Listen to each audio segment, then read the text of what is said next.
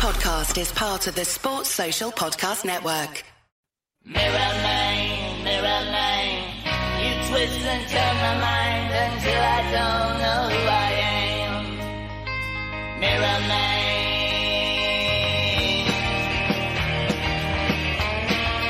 Good morning and welcome to a new edition of the Arsenal Opinion Podcast. It's uh it's the last international break. The third one is always the worst. I know you're all on your knees trying to drag yourself through to this next weekend, but don't worry, we're here. I'm joined by Johnny Cochran. I'm joined by Matt Candela, whose face looks a little bit blurred at the moment, but maybe that's my connection. Whose connection is failing here? I don't know. Matt, how are you doing?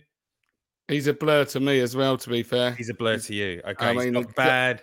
New York's failing on the internet connection today. he's rolling off. He's probably hot spotted off his phone. He's Nokia thirty two ten. He's trying to like get- uh, the Tupac hologram at gigs. He's no longer with us, but He's they're in spirit. pixelated. He's gone back to the source. If anyone was wondering whether this is a Matrix style simulation, there is your proof. Man like Matt Candela is Agent Smith himself, and he's gone back. He's he's become code again.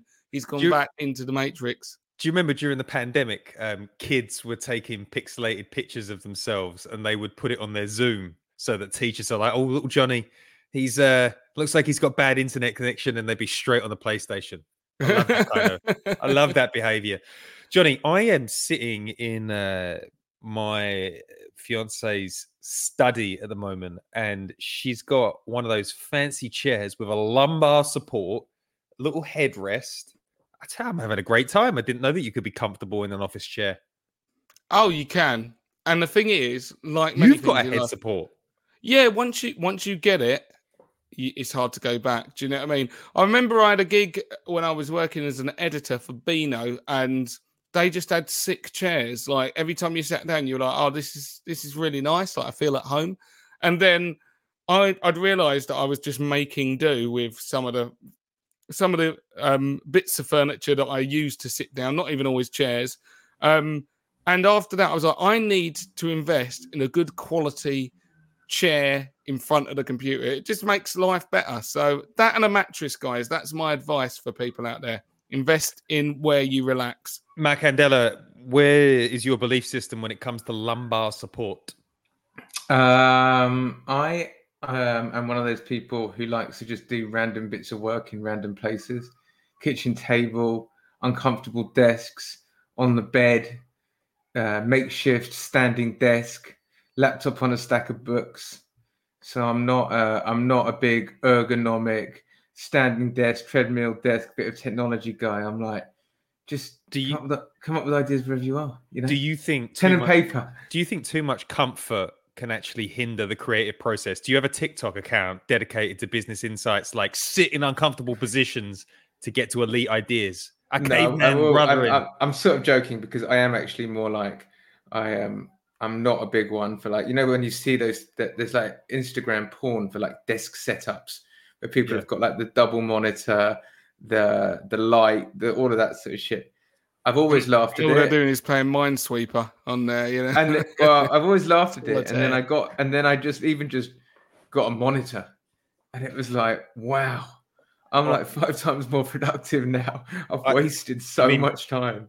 People that get those uh, productive desk setups and they have signs like this. Can't Ooh. adult today. this is where I'm sitting right now. and their novelty mug. Oh, how about this one? How about this? Oh wow, yeah, we all feel that way, don't Where we? are you? The people that are are you? I'm listening. I'm a. I'm at my partner's desk right now. She has got a desk set up, 52 different types of pen, uh, little mini avocado. I mean, this Pete, is Pete has just shown the sign Has saying got- "fuck" on it. Yeah, Okay, uh, because yeah, yeah, for the audio. Has she got? Has she got a sign saying "boss lady"? I, I, this is pretty close. What about work hard, play harder? Oh, she's actually got a portrait, a little portrait of me. She sketches.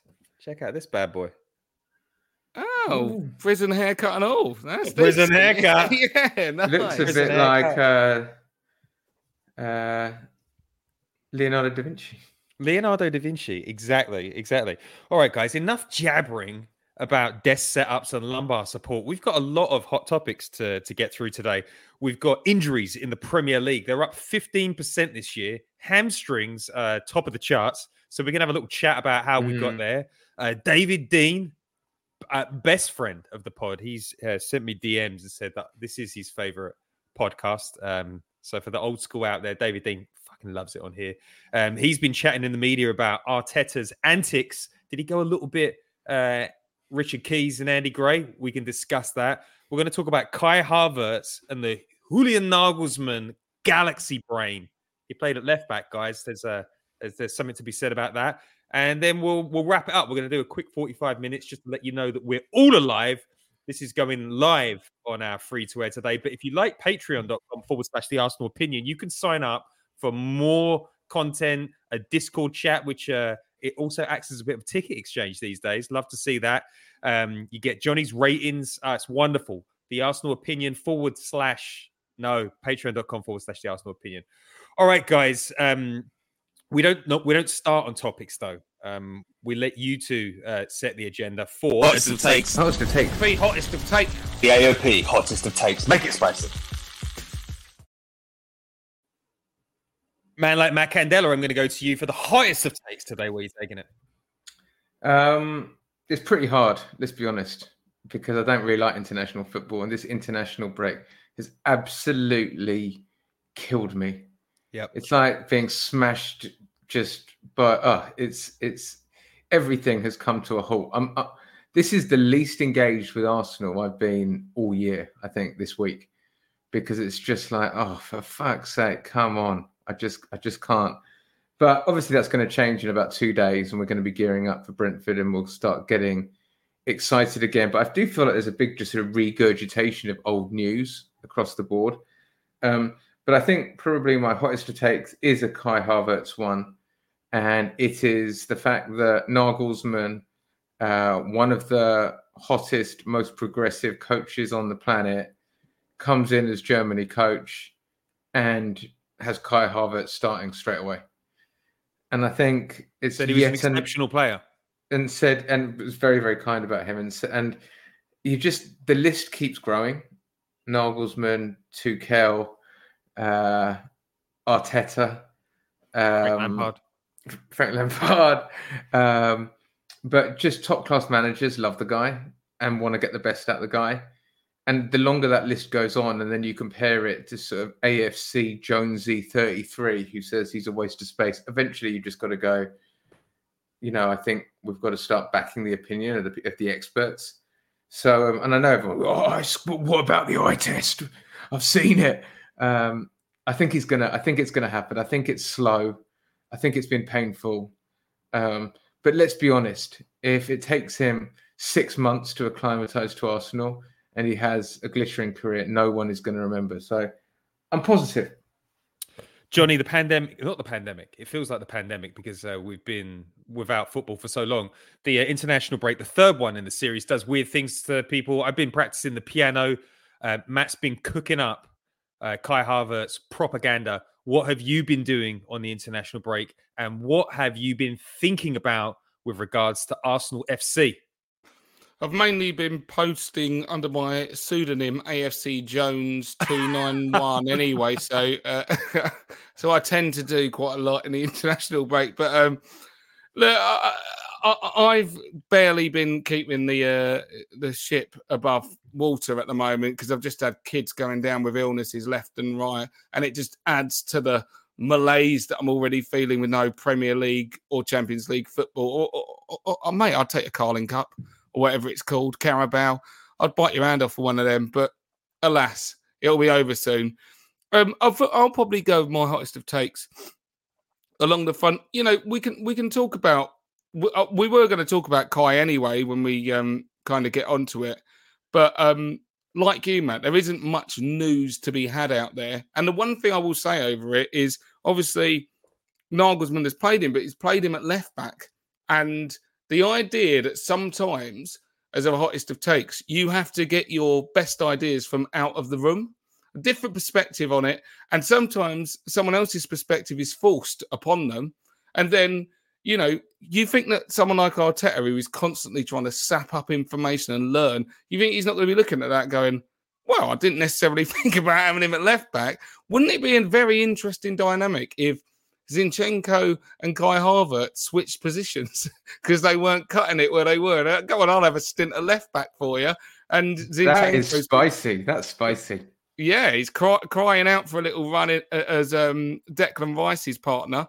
Um, so yeah, uh, uh, at a time when there's I- not been much going on, who knows? Maybe a- a great bit of innovation has come from outside the room.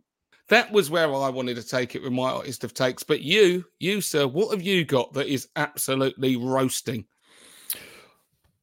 I was really, really um, hoping that we were going to sign a striker in January. And my hottest to date, and my hottest of takes today is I feel like Arsenal are going to go for a midfielder. I think this is kind of like the the January where we were going after Vlahovic and he didn't land, and we ended up with nobody. And my narrative at that time was you'd rather end up with nobody than end up with a striker that you have deep regrets over. And then the next summer, we signed uh, Gabby Jesus.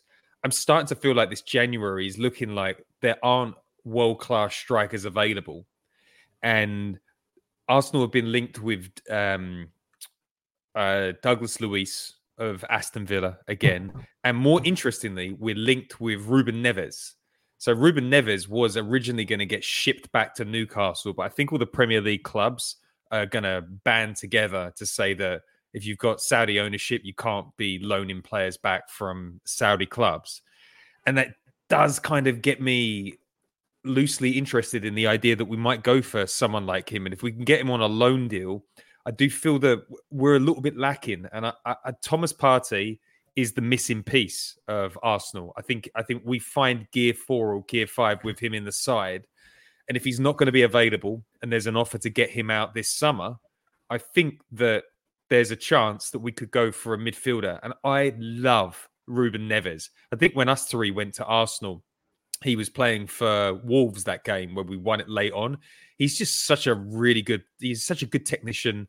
Um, I think he'd he'd fit our vibe. He's got an unbelievable shot, and um, I think our midfield could do with bolstering because we are one injury away right now from another Mo Elneny comeback. So my hottest of takes is I don't think there are any strikers that are good enough in January to um, oust Eddie or Gabby Jesus. But I do think that there are some midfielders that could come in and maybe pick up some of the slack that Thomas Partey just seems to be leaving all over the place right now.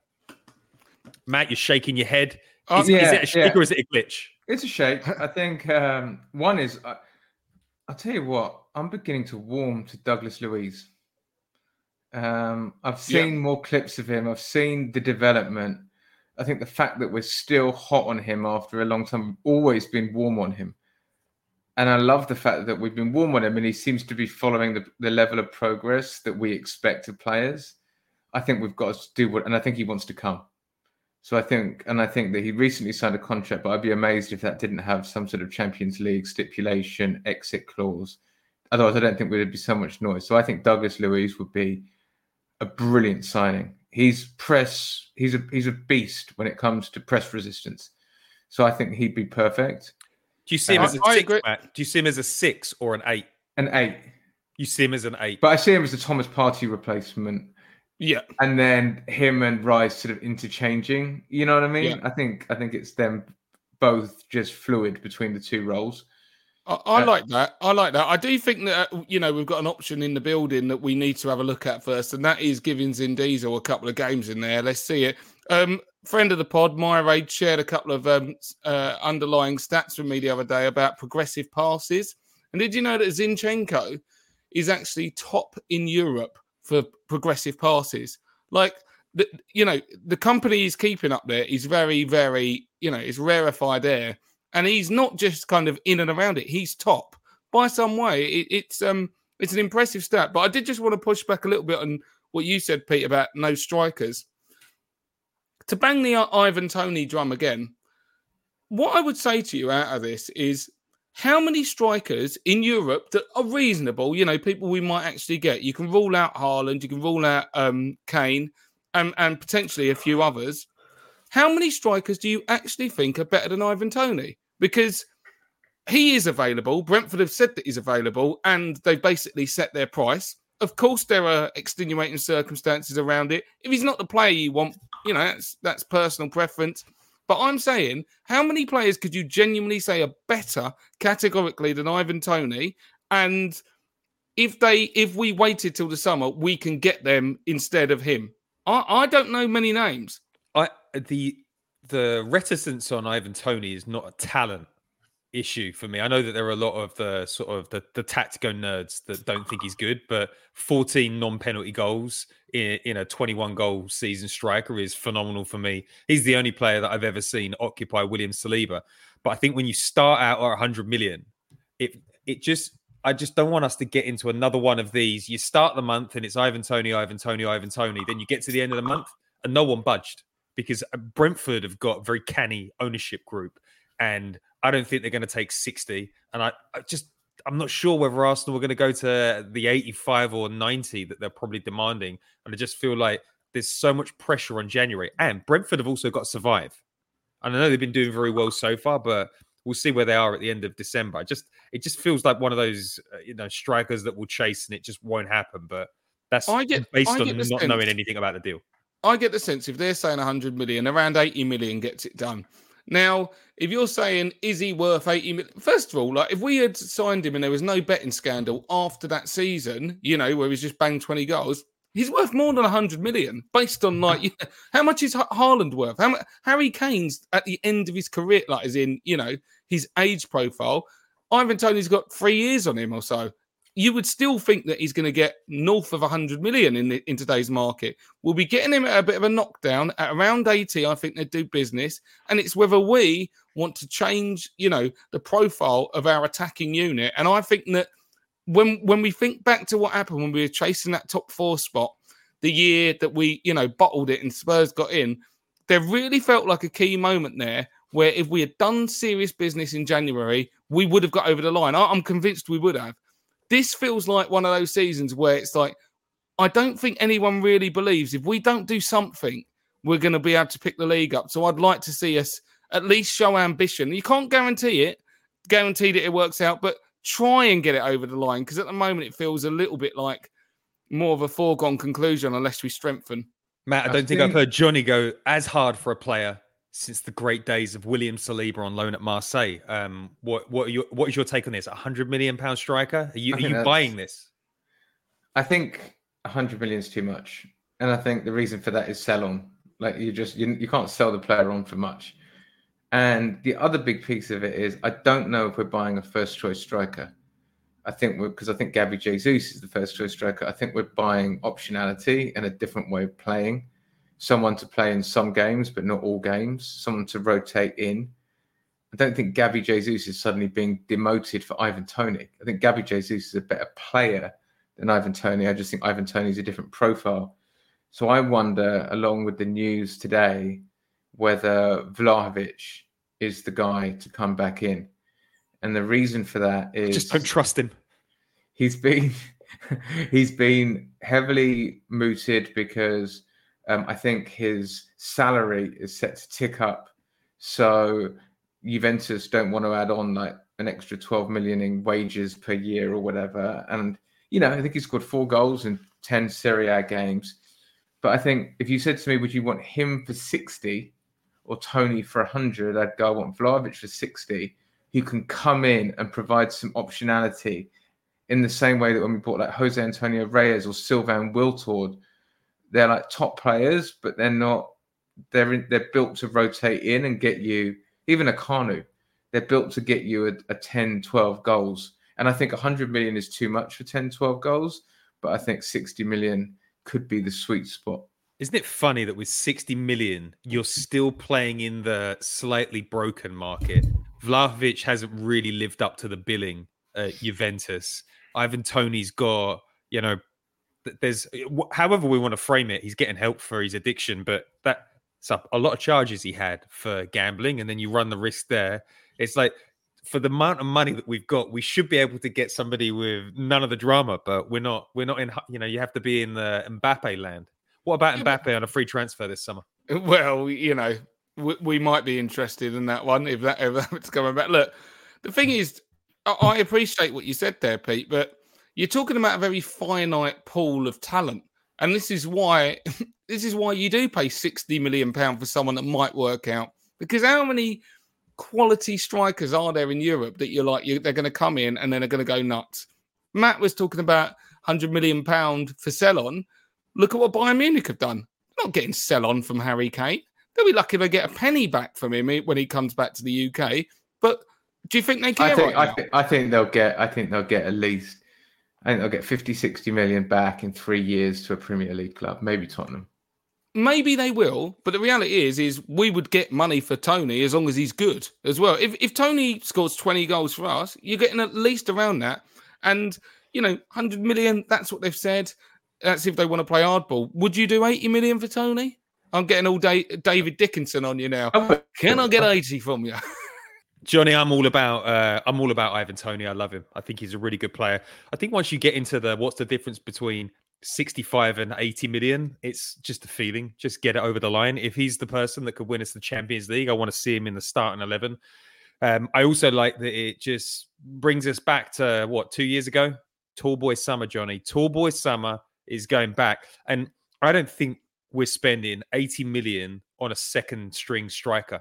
I just don't. I just don't believe it. I think that we will have to work out what to do with Jesus. And I know it is a brutal thing to say. He doesn't score enough goals. Doesn't score enough goals. Brilliant player, but if you can find someone that can do that build-up play, even to like eighty percent of what Jesus can do, that they can finish. That's that's the difference between finishing second and finishing first, in in my opinion. I I agree with that.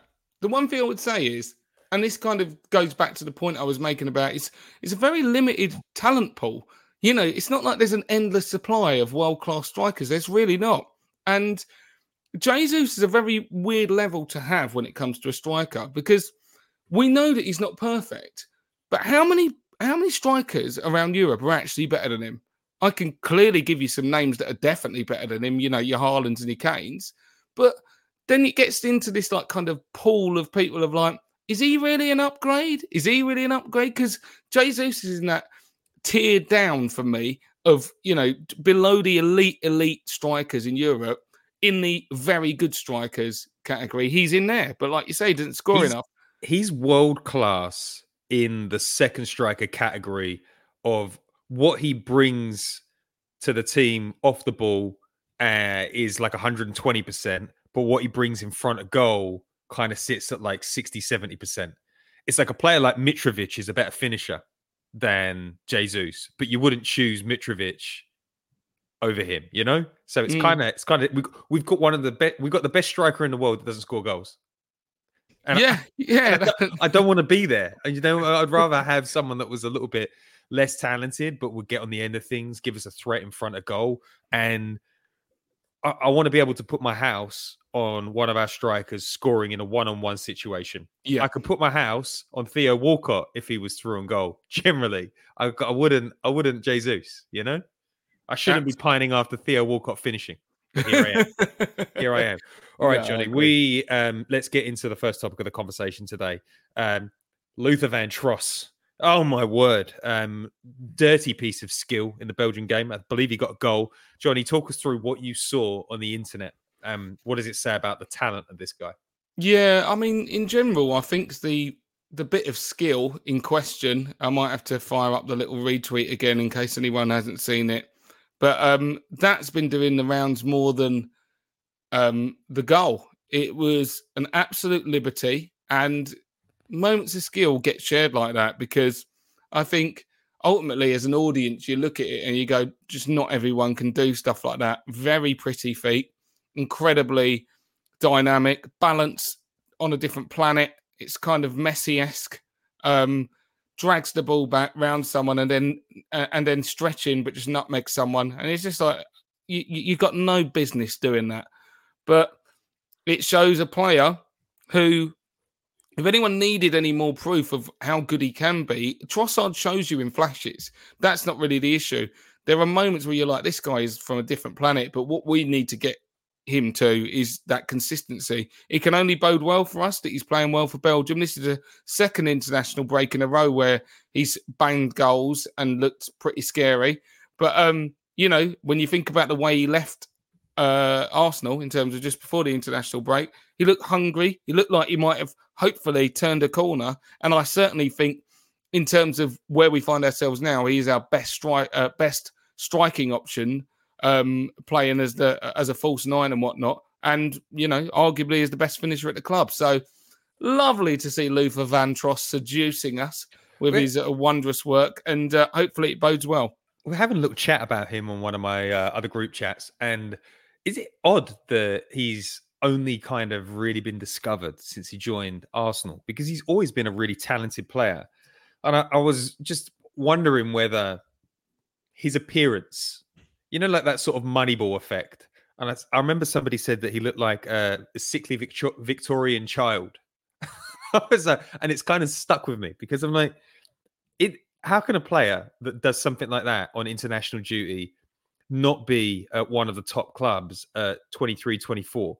I know he was on the radar of a lot of clubs, but felt like he kind of sat in the background at Brighton for for quite a while. And I, I'm glad that we've got him uh, later on. But it does always amaze me that you know he's got unbelievable technical ability. He can obviously follow a tactical plan really closely. He's like very intelligent, and he's got like bang bang output.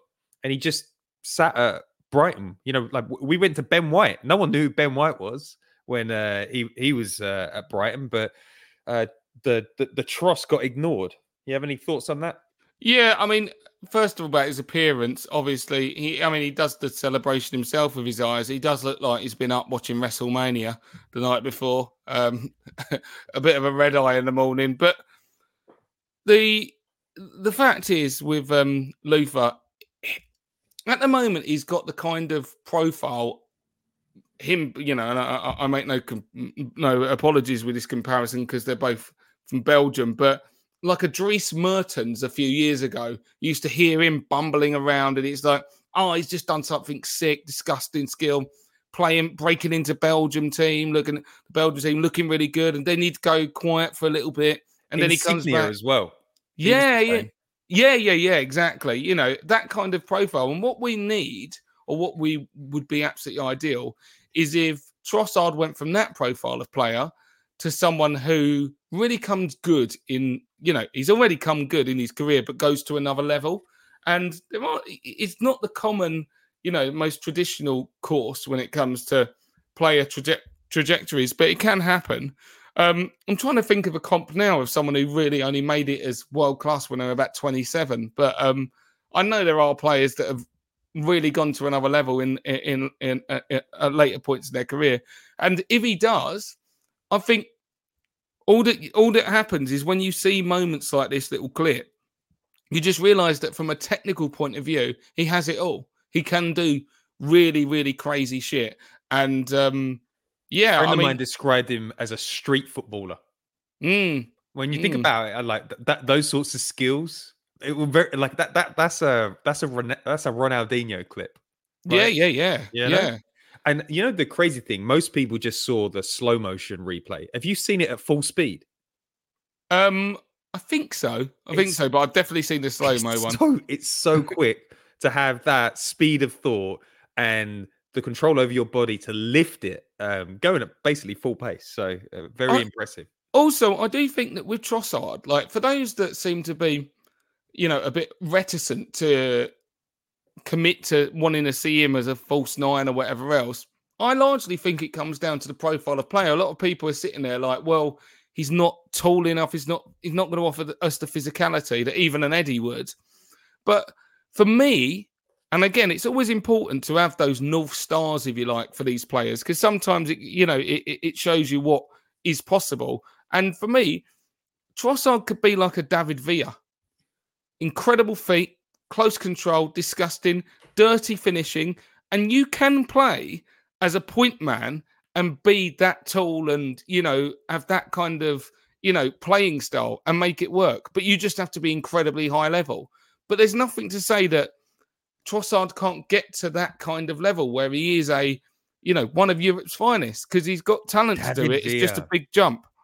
David Villa is one of those players who was so impactful during his time at Valencia and Barcelona, but he's never in the conversations for like best poacher of all time. And he should be because he was an unbelievable finisher. and he played in highly technical sides, but he doesn't get the same plaudits.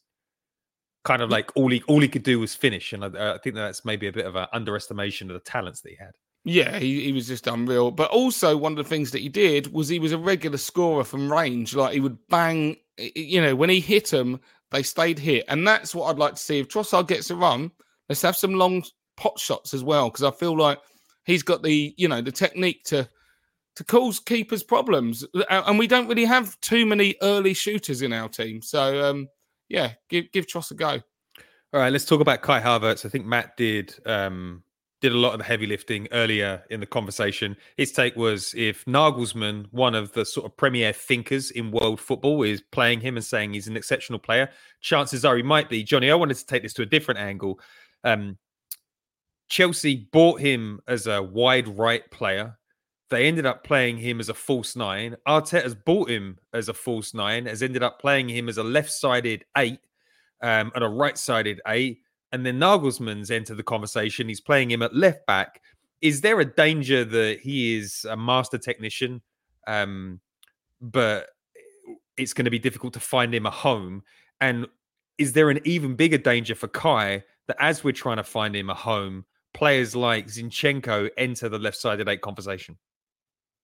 Yeah, definitely. Um, it's good. To, it, it's a feather in his cap that so many good managers think that he's worth it because that's the thing. It's like if they didn't think you were worth it, worth it, they wouldn't even be bothering trying to find solutions. They would just be like, "Crack on, mate. You know, this guy's just not going to cut it." They think that he clearly offers something. It would be one of the most extraordinary turnarounds because I, I kind of feel like one of the things that we give Kai credit for is his physical profile, and he can play even in the centre of midfield because we kind of feel like, well, he's tall enough. He don't, don't really see him getting pushed around, even though he's a bit, you know, a, a stringy. But um, you know, to see someone like that who's maybe going in at left back, I mean, the nearest thing when a guy is like six four playing left back is he's Arsenal's Dan Burn if he goes in. I mean, he wouldn't be blessed with pace, but I I always look to people like Alex Oxlade Chamberlain in situations like this everyone knew he was a brilliant player. Everyone knew he was technically really sound. And then for a long time, it was like, yeah, he's great, but maybe he'll play right wing, maybe he'll play left wing. Oh, I'll give him a go in centre midfield. Now he's playing right back. And at the end of the day, the guy had to move on. So it's all well and good showing how good you are, vers- you, you know, in terms of your versatility. But if you're without a home for too long, like people just start thinking jack of all trades, master of none. Yeah, I'd agree with that. I, I would really like Kai to find a home somewhere long term because 65 million is a lot of money to spend on someone that's just sort of appearing all over the place and doing a very adequate job, uh, but not doing much else. And I think that he's got the potential to deliver consistent spectacular. I would just like to see it at Arsenal after the break, and I really don't want to see him at left back moving forward. That doesn't fill me with any sort of joy. Hopefully, the fact that we've got Timber waiting in the wings will mean that that won't be an experiment Arteta uses. But the big positive is Nagelsmann thinks he's good as well. And I, I do agree with Matt. It's like at a certain point, you just got to accept that if all these top, top, top coaches like him, he's probably a good player and he's probably not going to fail. But one one thing though, Pete, on that as well, and I do I really want to be adding negativity to Kai right now? Of course I don't. But this is Guna, whatever he, whatever Matt said, the alias. Um, if you see the goal, it's a positive thing. He scored, and it'll be good for his confidence. The goal, it's not like you know, and not everyone can do that all the time. It's not like he's hit a wonder goal from 30 yards out and shown supreme technique. He's kind of bundled it over the line, which don't get me wrong, I'd bite your hand off for when he's playing at Arsenal, but it's not like he he looked really assured in front of goal in that situation. It was more like got it over the line. Again, that's fine. A goal's a goal, but I don't feel like any corner's been turned with his, you know, the way he was in front of goal. It's just this one went in. So um, you know, I suspect we might get more of the same. That's all I'll say on it. You want to see him score like he means it. I agree with that. I want to see a screamer. I want to see a. I want to see him score more headers. But listen, plenty of time for that. He's on a long-term deal. Arteta will make it work. I am sure. All right, let's move on to the next topic of conversation. David Dein has gone on Talk Sport And he said that Mikel Arteta wouldn't have gotten away with that sort of referee chatter in his day. Um, Johnny, what do you make of this comment? David Dein, a very measured person. We enjoyed his conversation on our podcast very much. Is he right on this situation, or have times changed and Arteta's got to get those fangs out? Yeah, so um, for those that didn't see it, we did uh, we saw David Dein appearing on Talksport, and he um, said he was asked uh, as part of the interview, obviously about Arteta's comments, and and, ultimately the fact that um, Arsenal backed him and were so quick to back him, and they said that David, if you were in charge, would that was that something that would have happened? And ultimately, he said no, it's certainly not something that um, would happen on under my watch. And um, you know, he, he said he would even have a word with the manager as well. So um, I feel like it just speaks to the fact that we're in a slightly different era, and uh, I'm not sure whether some people see that as a really bad thing, but um, you know, it, it, it is what it is, I guess. Yeah, I'm um, I'm unsure about the angle. I think it works from a you know being classy perspective, but I, I think there's there's been uh, it didn't help Arsene Wenger over the years, and I think that we've seen so many bad decisions this year and they seem to consistently affect Arsenal worse than any other club. And I will go back to the, you know, to like the Martinelli uh, incident where he got booked for two separate incidences in in one move. You know, these sort of never been done before moves that um, that always seem to affect our players more than anybody else. I think Arteta had the right to say something. I think somebody has to be the first person to step up and call bullshit on it. And after Arteta came out and said that he doesn't like the referees, what happened? De Zerbi comes out and says he doesn't like 80% of the referees. I just hope that the fine or the ban that he gets inspires something long term. I think the only way that you get change in refereeing is if clubs come together collectively to say, this is enough. We are not tolerating this happening anymore. I think 17 managers lost their jobs last season. I think 17. 17 managers lost their jobs last year. And how many referees lost their jobs? One. Lee Mason lost his job. Then he got his job right back again. Like there is no culture of um, improvement. There's no desire to um, focus on making better decisions in the game. And I don't think Howard Webb is the right man to lead PGMOL. But moving forward, something's got to change. And I think the you know Arteta is going to get slapped. I think Arsenal will also get slapped, but that shouldn't stop progress happening. And um, yeah, so D- David Dein, you know, I'm sure back in his day would have controlled Wenger, but Arsene Wenger would never have come out against the referees, and that didn't really help him. Still thinking back to our invincible run.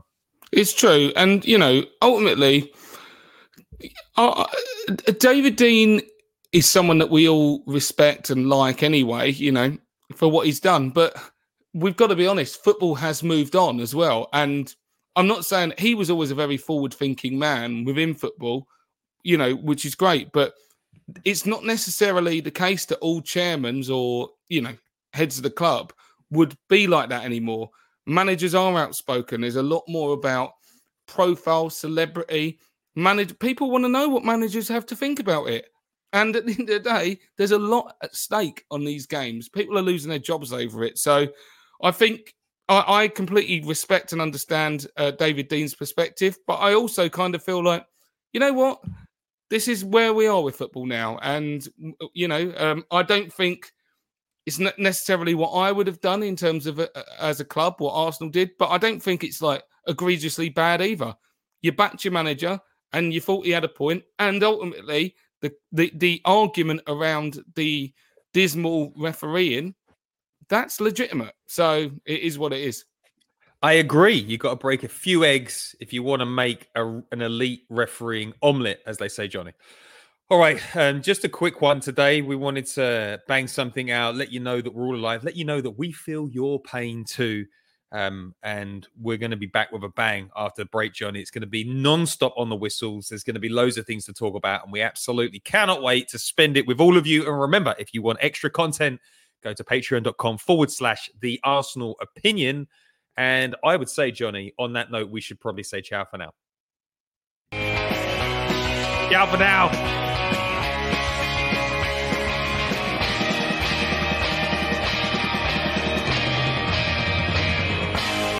Sports, Social Podcast Network.